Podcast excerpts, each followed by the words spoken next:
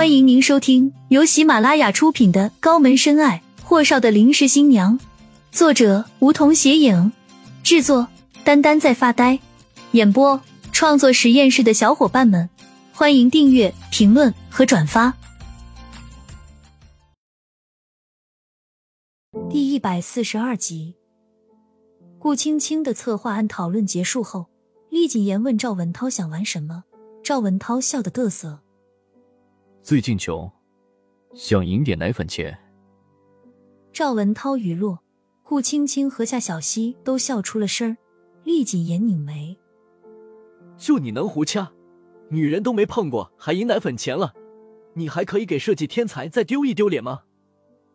赵文涛不服气，指了指顾青青：“今晚他替你打，你不许欺负天才，让我赢点钱好不好？”夏小溪实在憋不住了，捧腹大笑了起来，惊得远处那两桌都朝他们打口哨。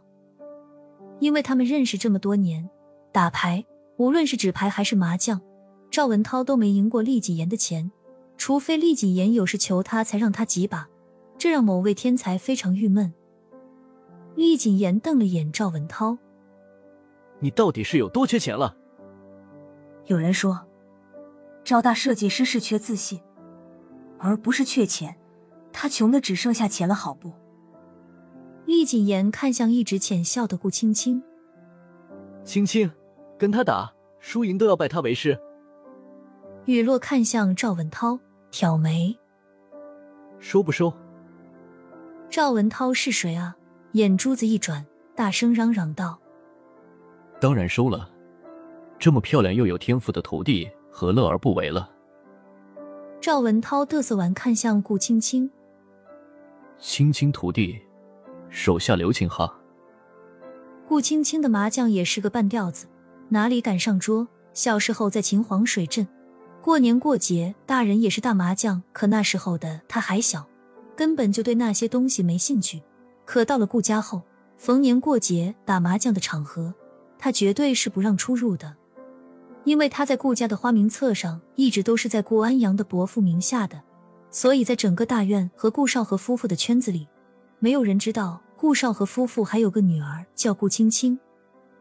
所有人的自知道顾家有两个孩子，一儿一女，所以他根本就没占过那些东西的。我不会打麻将啊。顾青青看向厉谨言，厉谨言弯了弯唇角，没事。有我在旁边，给你指点。赵文涛哀嚎：“不行，你指点，那就等于我死定了。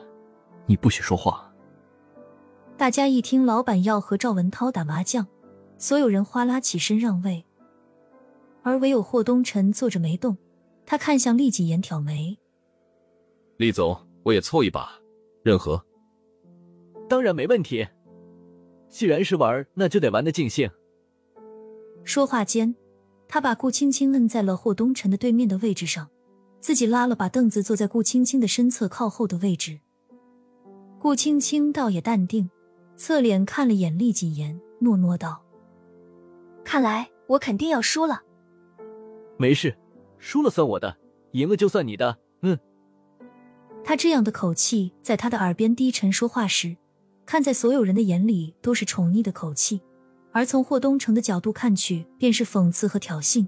可某人却不动声色的勾了勾唇角。开始。顾青青大概知道打牌有个价格，可是没听见他们报价。当如此场合，他明白一点，都是他们明着打的是牌。按理较量的是只有他们知道的一种实力吧，算是。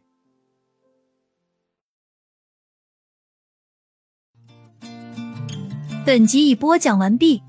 还没听够吧？那赶紧订阅吧，下集更精彩。